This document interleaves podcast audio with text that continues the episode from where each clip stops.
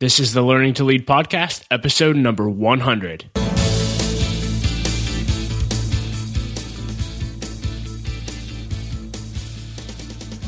What's up, everybody, and welcome to episode number 100 of the Learning to Lead podcast. My name is Doug Smith, and I'm the founder of L3 Leadership. We're a leadership development organization, and our vision is to help you develop into the leader that you were created to be.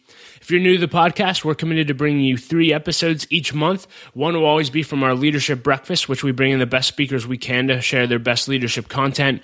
One will be an interview with a high level leader, and then one once a month you'll get a leadership lesson by me as well. So if you've been enjoying this podcast and been with us for a while, I'd really appreciate if you could go to iTunes, Google Play, or Stitcher and actually subscribe to the podcast and then leave a rating and review. Um, that'll really help us grow our audience organically, and I'd really appreciate that. So that being said, I can't believe that this is episode number 100. Uh, I've been doing this podcast now for four years, and I can't believe we're 100 episodes in. It's been such a such a phenomenal experience and I've learned so much. In fact, I get asked all the time, you know, what was your favorite interview? Who are your favorite speakers? What are the biggest lessons that you've learned? And so I'm actually going to be doing a lesson uh, this month where I share the top lessons that I've learned from 100 episodes of the Learning to Lead podcast. And I'm really looking forward to it, just reflecting on all the lessons that I've learned and the people that I've got to spend time with. And I really think I'll, I'll be able to extract a lot of value and add a lot of value to you through that. So stay tuned for that. And just to share with you some exciting news on a personal front, in addition to having 100 episodes, uh, my wife and I just had our first little baby girl, Olivia Catherine Smith, and she's just over a week old, and we couldn't be more thrilled to be parents, and uh, we're just really, really excited. So life is really, really sweet right now. So that being said, uh, let's just jump right into this episode. This episode comes to you from our breakfast spe- series, and we recently had Jeff Leake speak. And Jeff is the pastor of Allison Park Church. He's also the founder of the Reach Northeast Network, and they've actually through their network planted hundred churches in the last five years which is uh, just such an incre- incredible accomplishment. And what I love about Jeff is Jeff's not only a pastor, he's an entrepreneur and he's a leader of leaders. And he did a phenomenal job speaking at the breakfast. He spoke on the importance of finding joy in the journey. And I really do believe this is a lesson that all leaders need to hear on a consistent, a consistent basis.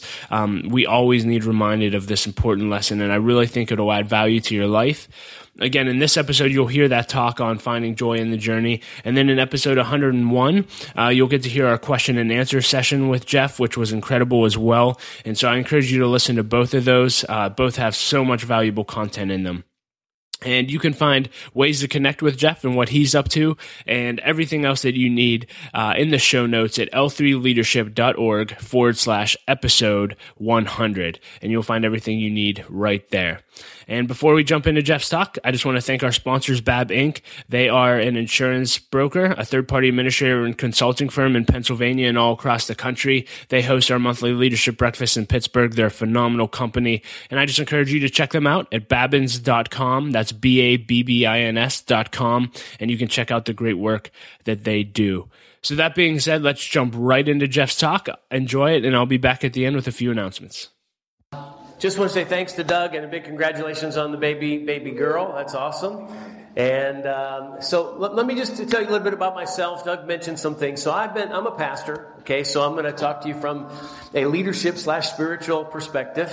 Um, I have been married to my wife Melody for almost 29 years and we have five kids. So I'm way down the line from where Doug is, you know, and just having his first newborn baby. Um, my oldest is 25, David. Um, my, my second is 24, Alyssa. Uh, Josh is 22. Caleb's 18, going to graduate from high school here in just a couple of days. And then my youngest, Jonathan, is, is 16 years old. And I have been pastoring at my church for 25 years. So part of what I do is is I do pastoral things. You know, I deliver messages and I counsel people and I visit people and I care for people, those kinds of things. But there is a, a, strong part of me that is very entrepreneurial in my leadership style. So what, what was mentioned earlier is one of the things that we've done is we've helped other churches get started. So uh, we coach and encourage and resource other churches to get started. And a couple of years ago, our vision was to see churches started in the major cities of the northeastern United States and so we set out this goal to plant 100 churches in a 10 year period of time. And Uh, we just have experienced some favor and it's gone a lot faster than we anticipated. So we're going to hit our goal in half the time. And so that's a very exciting thing that we've, we have been journeying together on.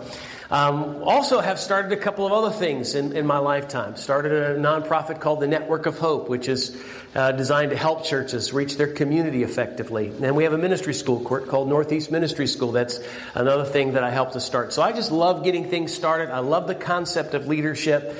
And I could talk to you about a lot of things today um, regarding, you know, achieving your goals or, um, you know, uh, helping other people to, to come along and, and the skills of helping people follow you. But since I'm the old guy in the room, and I have a lot of life experience behind me. I thought I would talk about one of the discoveries that I made about 10 years ago that was probably one of the most critical things I ever learned in my life.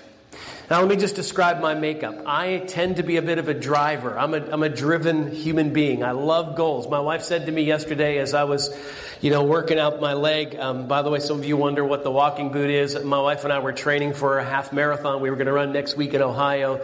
And last week, as I was pacing across the platform and, and, speaking in the final service, I thought somebody shot me in the back of the leg. What actually happened was I tore my calf muscle.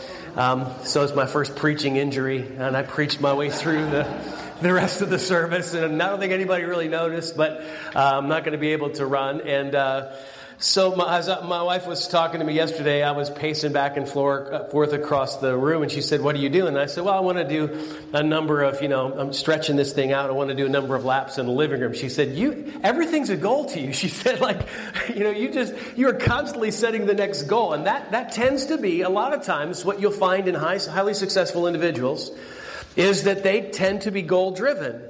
Now, here's the other side of the equation. You can be so driven that you can miss a lot of life. And sometimes you can push yourself so hard that you don't really drink in or experience um, the things that you are uh, succeeding at. And, and so a number of years ago, I, I had a, a, you know, a bout with, with fatigue and, and went through a process of discovery where I learned some things that I'm going to share with you today, all right? But I want to take you to a passage of scripture that will exemplify this. So again, I'm a pastor, so I'm going to go to the Bible a lot and use leadership examples.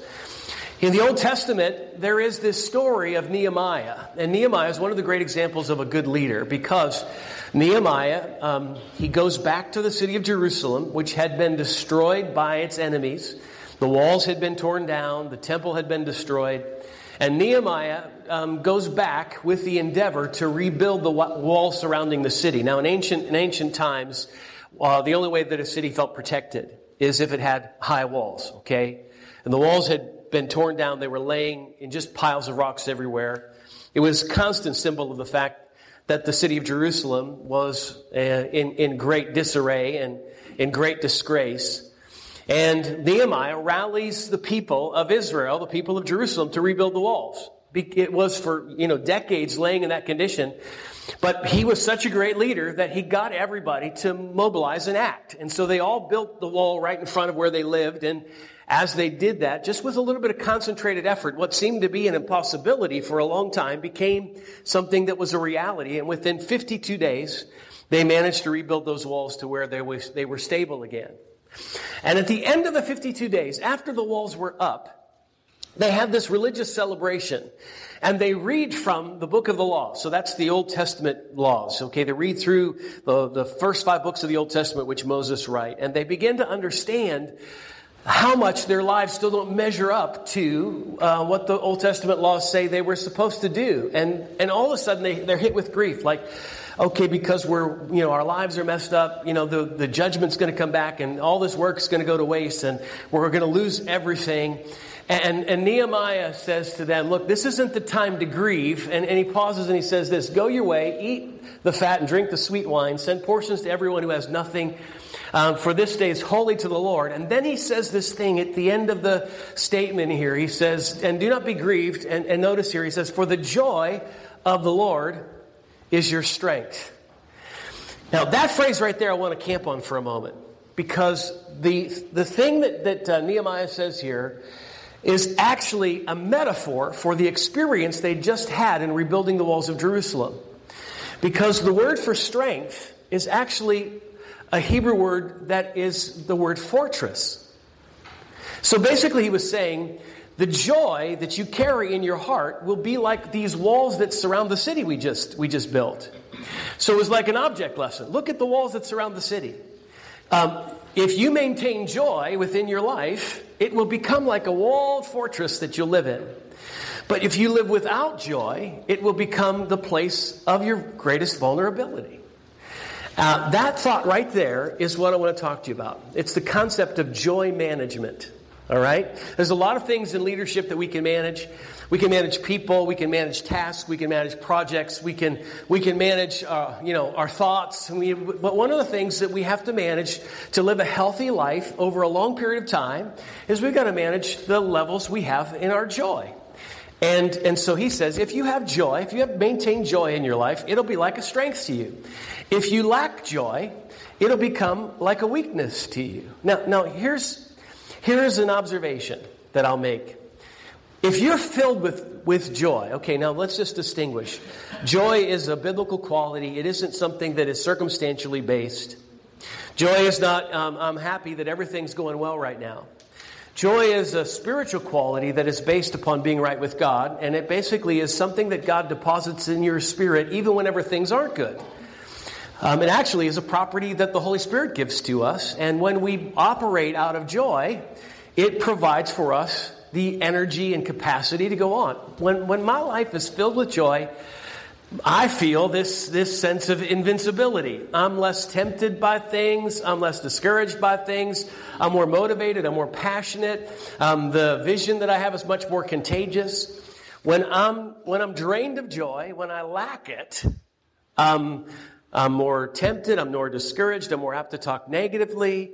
There is a lot of things that will come out of my life just simply because my life is drained. And so leadership is tough. Life is challenging. There are a lot of pressures that we all experience all the time. And there does tend to be this feeling to say, well, if things are going well in my life, then I'll have a lot of joy. And if things aren't going well, then I won't. But really, joy is something that you can manage within your soul, regardless of your circumstances. And this is what I want to challenge you to do. If you're going to do whatever you're going to do for a long time, you're going to do it for decades. You're going to live a vibrant marriage for decades. You're going to raise a family for a lifetime. If you're going to build a business or lead a ministry or whatever it is that you're going to do, and you're going to do it over a long period of time, you're going to have to learn not just to get stuff done, but while you get stuff done, to maintain a certain quality in your soul that will keep you strong. Does that make sense? Wave at me if I'm making sense. I know it's early on, on a Saturday. Okay. Let me take you to another passage of scripture. This is a very interesting moment in the life of Jesus. Jesus is, is um, it says he went on his way to a, to a certain village and a woman named Martha welcomed him into her house. And she has a sister called Mary, it says, who sat at the Lord's feet listening to his teaching. Just pause for a minute and introduce the characters in the story. Okay, so there's these three siblings in the New Testament Martha, Mary, and Lazarus. Um, they lived in a little town called Bethany, which is about two miles outside of Jerusalem. And it was the place where Jesus, whenever he was doing his ministry on earth, would retire after doing stuff in Jerusalem. He would retire back to Bethany. Most likely, Martha, Mary, and Lazarus were wealthy enough that they had a large enough house that could contain the 12 disciples and their group. And so they would come back and they would kind of camp out at Martha's house. Martha's mentioned first because she's the oldest. And so Jesus and his clan um, end up at Martha's house for an overnight stay. And they show up here, and it says that Mary chooses to sit at the Lord's feet and listen to his teaching. And now it says Martha was distracted with much serving. And she went up to him and said, Lord, do you not care that my sister has left me to serve alone? Tell her to help me. But the Lord answered her, Martha, Martha, you are anxious and troubled about many things, but one thing is necessary. And Mary has chosen the good portion which will not be taken away from her. Okay, this is a very interesting story. I, I love this story here. Um, here, here's the scenario. Martha has G- Jesus and the clan over. I mean, what more important guest could you have than that, right? And, and, uh, and so here we have the dynamic. We have these two sisters, and Jesus comes in with the clan, and, and the scripture says that Mary finds herself camped out at the feet of Jesus, and Martha is trying to fix everybody lunch. Okay, so trying to get everything ready for everybody. Um, and, and, and so Mary's sitting there listening to Jesus, and Martha's got her servant team kind of moving along, and they're fixing all the meal. And she, she, she's stressed out, and, she's worried that it's all not going to get done. And, and so she walks out into the main room where they're all sitting listening to Jesus teach, and she notices there's her lazy sister sitting at Jesus' feet, not doing anything again. Now, let me just pause for a moment and say, you know how it is with siblings. Mary, Martha and Mary, probably this isn't the first time they've had this particular conversation about who's going to do what around the house. So she notices Mary sitting there at Jesus' feet listening, and so she tries to get Mary's attention, like, come on, I need some help here, right? Mary's oblivious, right? She's just not even thinking about it. So she walks back and forth across the main room. Maybe the second time across, instead of giving her the look, she goes, Still, Mary doesn't pick up on anything, right? And so back and forth she goes, trying to get ready for lunch, and then all of a sudden, she actually says, not to Mary, but to Jesus. Notice, Jesus is teaching, and she interrupts. Hey, wait a second here. Can I just say something? She says, Can you imagine the audacity of this moment? You know, Lord, I know you've done a lot of miracles here in this world. You've, you've healed the blind, you've opened deaf ears, you've made crippled people walk. Can you do a miracle get my sister to do something around the house? I mean, here she is sitting, sitting here listening. I mean, this is just crazy. And, and so she, she rebukes, it says, in one other translation, she rebukes the Lord, okay? And, and, and Jesus looks at Martha and says, Martha, you are anxious and troubled about many things. And why don't we say those two words? Everybody say anxious, anxious. and troubled. Uh, another uh, translation says it like this worried and distracted. You are worried and distracted, anxious and troubled about many things, but one thing is necessary, and Mary has chosen what's best, or the good portion, and it won't be taken away from her. Now, let me just tell you, I've heard this story taught for years. I mean, I was raised in the church, and I'm a pastor, so I've heard this story taught over and over and over again. And a lot of times the way I heard it applied made me feel a bit angry because it appears, if you can read into the dynamics of Martha and Mary, it appears that Martha is a bit of a task oriented human being. And that Mary is a little bit more people oriented. There are a couple of times we see the two of them mentioned. One's in John chapter 11 where Jesus comes to raise Lazarus and Martha's at the gate waiting for him with her watch. You know, there wasn't watches at the time, but she was, she was like, where have you been? And Mary is grieving with her friends back at the tomb. You can kind of see one is, you know, schedule kind of driven and the other one's a little bit more free flowing and people oriented. It sounds to me here like, like Jesus is saying, look, it's wrong to be so task oriented. You need to be more like Mary. Mary just has time for people and to drink things in and and your life is just too driven. And I always, I always, I always read this passage and I thought, uh, this, this seems unfair. And in fact, if I read the story without the Jesus statement, I'm on Martha's side. I don't know about you, but I'm like, yes, she should get up and help. I mean, come on. There is stuff to do. How can, how can he say what Mary has chosen is better? I mean, is, is Jesus saying, look, it's wrong to be so driven in life and to be, to be driven to, to accomplish tasks and to get things done. And it's right, you know, only to sort of be free flowing and spontaneous. And so it just felt like, you know, elevating one personality type over the other. And, and, and again, I tend to agree with Martha. If I were, were going to hire somebody to be my administrative assistant, I'd hire Martha, not Mary. You know what I mean? If I was looking for somebody to lead something that needed something accomplished, I'd probably hire Martha because Martha was the get it done person in the room. And it just felt a little bit like, like rebuking the wrong person. So, I think the key here and what, what's being said is it's not that Martha was trying to get stuff done. It was this statement in verse 41 here. She was anxious and troubled. She was worried and distracted. I think that, that you can have a, a life in leadership that wants to accomplish things, but what will rob you of your strength is if you live in a way that is worried and distracted, harassed on the inside all the time. See, the real challenge is to recognize what life really is all about. Now, Here's an observation. I think Martha fell into this particular trap that I tend to fall into as well. Here's what I think Martha was thinking. I can't to- tell you for sure, but I think she was probably thinking like this As soon as I get this done, as soon as this is over, as soon as the lunch is prepared, then I'll sit down and enjoy this moment. But I'm not going to enjoy this moment until everything gets done because I got to get this done first.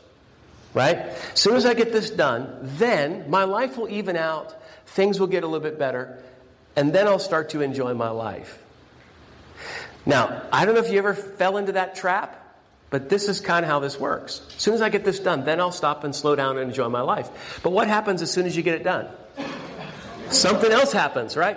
And you think, okay, well, you know, I got three or four more things to do. Well, as soon as I get the rest of these things done, and then what happens is day goes into day, week goes into week, and day so well, as soon as the semester is over, as soon as I'm done with these studies, as soon as we get through this season, you know, in our business, the heavy season we're in, as soon as, as soon as we plant that next church, as soon as we get this done, then we'll slow down and enjoy our life. And here's what I can testify to. Years can pass, and amazing things can be happening in your life. And you can miss the joy of what's going on if all you are focused on is just getting the next thing accomplished. So here's the observation. If I could go back in time and say something to Martha that was a little more direct even than what Jesus said, I would say it like this. Joy's in the journey, not in the destination. If you want to live a life that's filled with joy, that has the strength like walls surrounding your existence, then you have to realize that you can't put joy off till later. You actually got to drink in joy right now. Joy is in the journey. It's, it's in the, it's in the moments that you're in as you stumble along towards the destination. It's not when it all gets done. It's not when it's all over. It's the right now moments in life. Joy's in the journey. Joy's right now. Joy's in the fact that you're sitting in a room, beautiful room with gorgeous chandeliers, and you've just had some amazing breakfast, and you're sitting with good friends, and you're getting some good teaching, and you have the opportunity to grow personally. And it's not just that you're going to get the breakfast done, then you're going to go into the other things that you have. This is about just pausing for a moment and choosing to recognize the good things that you have in your life, and to not let the moment pass before you choose to enjoy it. Joy's in the journey. I'll give you some examples now. Um, a couple of years ago, I was uh, offered an opportunity to go to Africa and be a part of a missions experience. And it was a very rugged one. It was one that uh, involved a, a lot of effort, but what made it what made it more intense is that on the way over they lost our luggage. So we had only what was in our carry-on bag to be able to survive for the week. So, you know, you change your clothes a lot. You wear your underwear inside out a couple times. You do whatever you can do. Eventually, you know, you're trying to soak it out in the sink and make it all work together. And we bought some clothes on the corner market there in Ethiopia and they felt like sandpaper. I mean, it just was, it just wasn't fun. And uh, so we we're on our way back after a long, exhausting trip, and I just felt filthy. You know, um, the showers were kind of rugged and outdoor shower thingies, and they would put they would put water in the top of this deal that would like then flow down when you pull this lever. You take your shower, and sometimes the water wasn't all that clean that they put in the top, so you never just felt like it wasn't a hot shower. It wasn't a it wasn't a clean water. You just, it never felt really all that clean. I remember standing in the security line, um, waiting to get on the airplane, and you know, going through getting checked in, and, and the person standing behind me was like four paces back. And I was like, what is the deal? And then I realized I was putting off an odor because, you know, I had, I just was, the whole team, we just had like, you know, like Pigpen from Charlie Brown. We just had a little bit of that, a little bit of that going on. So I couldn't wait to get home. I was longing to be home. I couldn't wait to see my wife and family. And, and you know, finally we, we went through customs and we got to the, to the airport in Atlanta. And I was like, you know, only one more flight and I'm going to be back in Pittsburgh. This is going to be great. And so I went up this long es- escalator in Atlanta. If you've ever been to Atlanta Airport, where they have these really huge escalators, we're going all the way up to the top of the escalator. When I got to the very top of the escalator, I looked out and there I saw it. This big old glowing green sign said Starbucks on it. I was like, oh man, good coffee. I haven't had good coffee in a long time. And I went over and I stood in the line at Starbucks and I got my grande dark roast and I went over, put a little cream in there. And then I took the coffee and I popped off the lid and I went like this. Oh, does that smell so good? I took a sip of Starbucks coffee. And then I felt the Holy Spirit speak to me. Kind of a crazy moment for this to happen. But inside, I felt the Holy Spirit say this to me Why don't you always enjoy your coffee like this? And I was like, Yeah. You know, it's a very small thing, but it's amazing how we take for granted some of the little things that are gifts to us in our life. So I was like, You're right, God. Thank you so much for this really good cup of coffee. Let me take another sniff unto the glory of God. and I worshiped my way through that cup of coffee. I did. Every sip, I was like, God, thank you. This is such a good coffee. Wow. And then I purposed for the next couple of days to slow down a little bit and just start to recognize how many of the little good things that are planted in my path all the time that I have the tendency to just take for granted. Well, as soon as this gets done, you know, I went back home and I hugged my kids real tight and kissed my wife, you know, very passionately because I was so happy to see her. And then when I got in with my people at my church, I was just uh, more than just, okay, there's all this stuff that we need to get done. I just spent a little more time in conversation because so often, so often what happens is we begin to think that, that, that, that life starts later while we're doing what we're doing right now. But life is really what's happening while you're in the journey toward whatever that goal is. And your life will never be quite the healthy life it needs to be until you learn how to manage your joy. Let me just kind of make this observation. No one will manage the quality of your soul but you. There is nobody else to do that. So if your soul is withering up and dying, there's nobody else that can manage the quality of your soul but you. If you don't stop and pay attention to what's going on inside you, then it'll be very difficult for you to be able to live with that sense of joy. And a joyful person who's somebody who's really absorbed in the, in the momentary blessings of life, that's got a vision for the future but is living in the moment that they're in, is a very contagious person to follow. Somebody, somebody that's just, you know, got their head down and just trying to get the next thing done and, you know, barking out commands and trying to, you know, get everybody moving forward all the time and doesn't have that sense of, of uh, you know, of inner peace within their life can be a miserable person to get along. They might, they might actually get a lot of stuff done, but somebody who's filled with joy, living in the moment yet with big vision for the future, somebody who's filled with joy is a contagious person to be around. It might, it might seem almost like, like a secondary issue, but when your soul is right, you lead with passion. When you lead with passion, other people want to follow, not because they have to, but because they get to. So, so it's a downline kind of impact on your leadership when you begin to cultivate that, that experience of joy. Okay, let me just make now a couple of takeaway points. A couple of ways we do this. First, th- first thing we have to do if we're going to cultivate joy or do effective joy management, you got to slow down. You got to slow down. Now, this does not mean necessarily slow your pace. It means slow down the pace within you. It means slow the moment down. You know, if you could, you know how they have it on whatever device you use, you can speed the movie up a little bit and make it go faster and then slow it back down. So it's slowing down the pace of the movie of your life. It's, it's choosing to go in half speed for sometimes. It's, it's, it's just stopping, like, like the Starbucks story. It's, okay, you're going to drink your coffee, but don't just drink your coffee. Just slow down for a minute, pause, and realize what a good thing it is. And the second thing you got to do is savor the moment, okay? So, whatever it is that's going on that's good, don't let it pass you by. You know, savor it. You know, it's, it's, I guess if you're going to remember anything from this, you could remember it like this. Sometimes you need to stop and smell the Starbucks, right? So sometimes you just got to slow down enough to drink in the moment and to thank God for His goodness and to live out of that and and to just enjoy it. So uh, I'll tell you one of the things that I'm determined to do this week. So this coming Wednesday night here in Pittsburgh, we are going to celebrate the planting of our 100th church. We're going to actually do it down at Stage AE, right right around the corner here, and uh, we're going to bring together a lot of those guys we planted churches with, and um, there's a lot of things that go go into hosting that. So we have this big event down at Stage E on Wednesday night, and then we got a leadership conference that we're going to host at my church on Thursday called the Ignite Conference, and we'll have probably 500 people there for that, that leadership conference, and there's a lot of details that go into all of those things. But I have to tell you, I'm going into this particular week with this mindset. I don't care if everything goes perfect. What I do care is that I am not going to miss this moment. I mean, I've been a part of seeing these hundred churches planted. I do not want to miss this moment emotionally.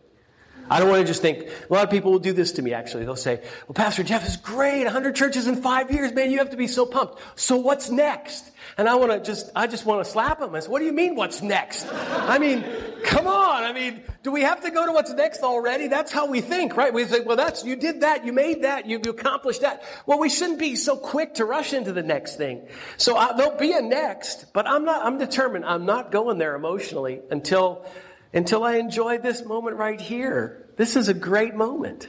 You know, so many great moments happen in our life. And if you look back, you might realize there were some things you missed. Like they happened and you were happy, but maybe you missed them. You didn't really enjoy them as much as you could.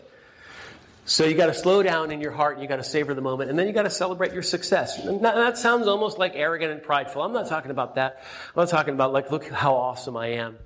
I'm just talking about reflecting on the good things, um, thanking God for His ability to work through us to accomplish something good. And then if you happen to lead a team, if you happen to lead a team, it's really important to let your team throw parties. You know, uh, early in my ministry, I didn't party enough. My staff, I was always thinking about the next thing. We, okay, it was a great weekend. It's great. What's next weekend look like? You know, it's, it's a great, that's a great event. What's the next event going to be like? We would often, to, to do a lot of self-improvement, as soon as an event was over, hold a meeting to talk about everything that went wrong in the meeting so the next time we did it, we could do it better. We were, we were working on self-improvement. Very important to do. Have honest conversations about how you're doing so that you can do things better. But what I failed to do was, along with evaluating what could be better, I failed to stop and say, Hey guys, I'm so proud of you. Way to go. That was awesome. Let's eat. You know, let, let's, let's enjoy this. Let's celebrate. Let's tell some stories. This is fantastic. The, health, the culture of a healthy team, of whatever organization that you lead, is also something that requires joy management. Joy management is not just a personal thing, it actually is a cultural thing for the, organization you lead as well. Because if your organization is accomplishing great things, but having a great time while they do it and enjoying the moment, it's going to be a much healthier place, and everything you try to do will be accomplished much more effectively. So, let's pray, and then I'll have, I'll have Doug come and he can do, we can do Q&A. God, help us to enjoy the moment we're in right now to slow down enough so that we can drink in the things that are happening for us, the good things you've deposited in us, so that we can effectively lead our souls as we lead other people as well. Amen. Amen.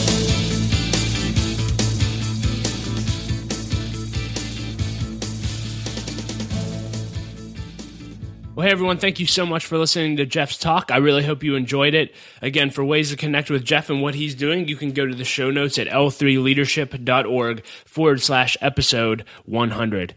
And uh, as I mentioned earlier, you can also listen to our question and answer session with Jeff on episode 101. And I really encourage you to do that as well, as I think it'll add a lot of value to you. Our next leadership event, if you're in the Pittsburgh area, we're having a pirate game and tailgate with Sean Ammirati, who's an entrepreneur who's built and sold three companies, one of which was acquired by LinkedIn, which is pretty cool. And uh, for 10 bucks, you'll get uh, a tailgate with food with Chick fil A. You'll get to go to a pirate game. You'll get to hear Sean talk on his new book, The Science of Growth, and you'll get a copy of his new book. So for 10 bucks, you really can't beat it. And you can find out information on how to attend the event at l3leadership.org forward slash event. I also want to thank our other sponsor, 068, a company led by my friend Daniel Bull, and they actually start companies with ex convicts. And so uh, they're doing an incredible work. They actually just released a really cool overview video. So if you're interested in the work that they're doing, you can check them out at 068.org. And I encourage you to watch the video at 068 allspelledout.org, and you'll really appreciate it. As always, if you have uh, been listening for a while or this podcast added value to your life, it would really help us if you could just leave a rating and review and subscribe to the podcast on iTunes. It just helps us grow our audience organically and, uh, and get some new people listening. So, really would appreciate that. And then lastly, if you want to stay in touch with us and connect with what we're doing, you can simply go to our, our website at l3leadership.org and sign up for our email list. And you'll also get a free copy of my ebook, Making the Most of Mentoring, where I lay out step by step my process for getting meetings with leaders. And I really think that that'll add value to your life. As always, I like to close with a quote. And given Jeff's talk, I think that, that this quote is fitting. It's a quote by Gerald Brooks. And he said this He said, When your responsibilities exceed your capabilities, you need priorities. I love that. When your responsibilities exceed your capabilities, you need priorities. And I think if we're going to have to, if we're going to find joy in the journey, if we're going to do everything that God put in our heart to do, that we're really going to have to prioritize our life and make priority, make joy a priority in our lives as well. So that being said, thanks for listening and being a part of L3 leadership. Laura and I appreciate you so much and we'll talk to you next episode.